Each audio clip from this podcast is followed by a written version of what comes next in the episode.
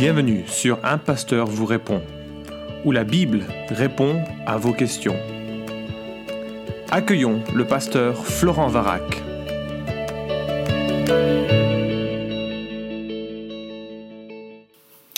Euh, la question est posée, quel est votre verset préféré et pourquoi?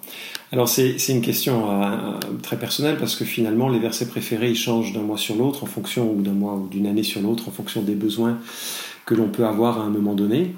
Euh, il y a eu un moment, je me souviens, j'étais nouveau chrétien et avec beaucoup d'interrogations sur la présence de Dieu, sur son amour. Je voyais aussi toutes mes difficultés à avancer et je priais pour que vraiment Dieu se révèle à moi, pour que Dieu se montre à moi, pour que, je suppose qu'on a tous fait cette prière, on voulait avoir un peu une expérience comme euh, Moïse dans le, dans le désert, ou bien comme Élie, euh, avoir la, manifestation de Dieu devant soi et puis euh, en tirer un véritable encouragement.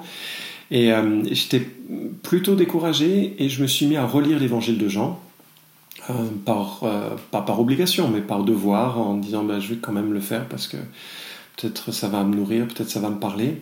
Et je suis arrivé à ce douzième chapitre, au verset 21, et ça a été comme une, euh, vraiment comme un, comme un éclair, et pendant longtemps ça a été un verset favori, un verset préféré. Jean chapitre 14, verset 21 dit Celui qui a mes commandements et qui les garde, c'est celui qui m'aime. Celui qui m'aime sera aimé de mon Père. Moi aussi je l'aimerai, et je me manifesterai à lui. Et ça m'a vraiment fait du bien parce que euh, dans mon esprit, je demandais à ce que Dieu se révèle à moi pour que ensuite je puisse continuer à marcher, je puisse continuer à rester dans sa parole, que je puisse continuer à obéir ou essayer d'obéir ou en tout cas mener une vie chrétienne euh, après avoir reçu une sorte d'illumination qui pouvait m'encourager. Et dans ce verset, je vois la démarche totalement inverse. C'est celui qui a mes commandements et qui le garde, qui garde ses commandements, qui aime Jésus. Et euh, ben, celui qui aime Jésus, le Père va l'aimer et il va se manifester à lui.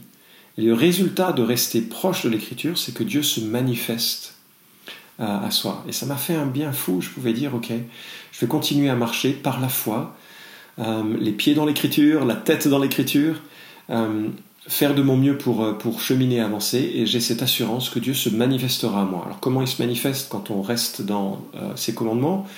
Ben, il y a déjà un sentiment de, joie, de paix. Euh, l'obéissance apporte euh, ce sentiment de, paix. Il y a aussi le fait que plus on connaît l'Écriture, plus on connaît ce que Dieu pense, et nos prières sont euh, instruites par les pensées de Dieu, donc on prie de façon beaucoup plus pertinente. de façon beaucoup plus pertinente, pardon. Et comme on prie de façon plus divine, ben, Dieu répond, puisque c'est des prières selon sa volonté, on voit Dieu à l'œuvre, et donc c'est toujours un, plus grand encouragement. Donc ça, ça a été un, verset euh, favori pendant, pendant longtemps. Un autre moment, d'autres périodes, peut-être d'autres difficultés, mais euh, j'ai trouvé Sophonie 3.17 euh, lumineux, où il est dit que l'Éternel, ton Dieu, est au milieu de toi, un héros qui sauve. Il fera de toi sa plus grande joie. Il gardera le silence dans son amour pour toi. Il aura pour toi une triomphante allégresse. Et j'étais juste euh, émerveillé. On, essaye d'agir pour Dieu, de vivre pour Dieu, mais en fait, euh, Dieu dit ici, mais moi je vais être celui qui te sauve, comme un héros qui te, sauve d'un danger.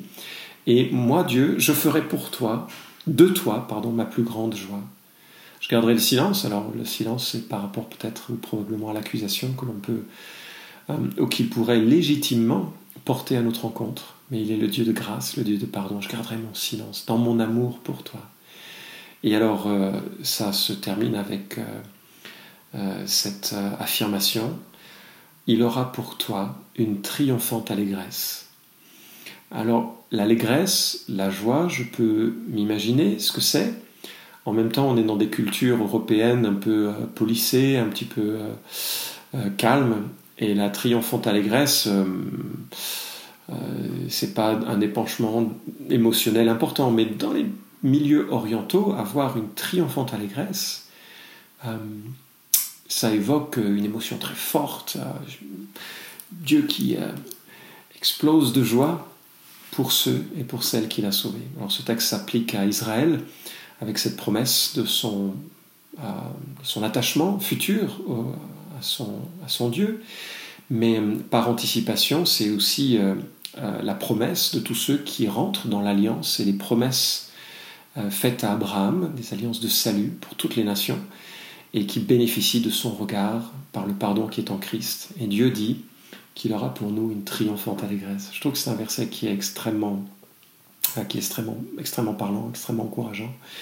Euh, à d'autres euh, périodes, et j'en, j'en donnerai un dernier, un Timothée chapitre 2, versets 24 à 26, où il nous est dit que l'homme de Dieu doit redresser avec douceur les contradicteurs, dans l'espoir que Dieu donne la repentance. Et, euh, est, et la repentance qui est mentionnée a trois conséquences assez extraordinaires.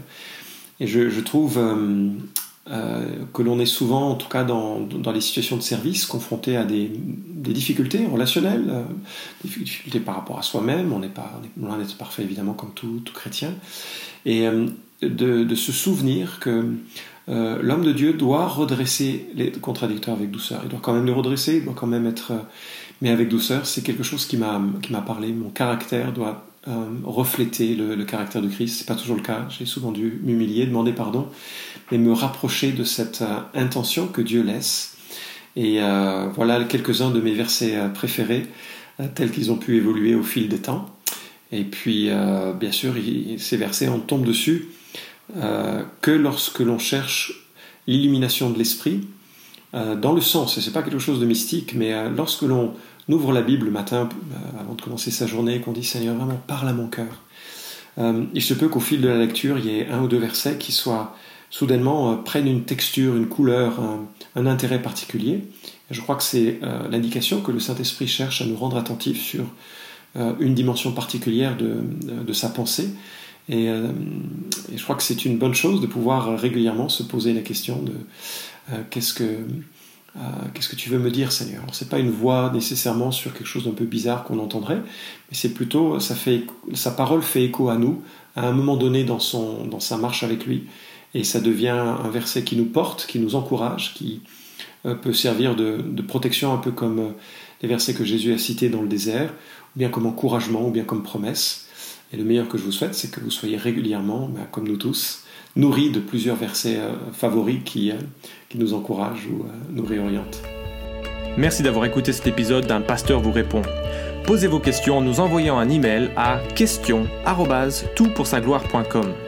Retrouvez cet épisode et tous les précédents sur notre site toutpoursagloire.com.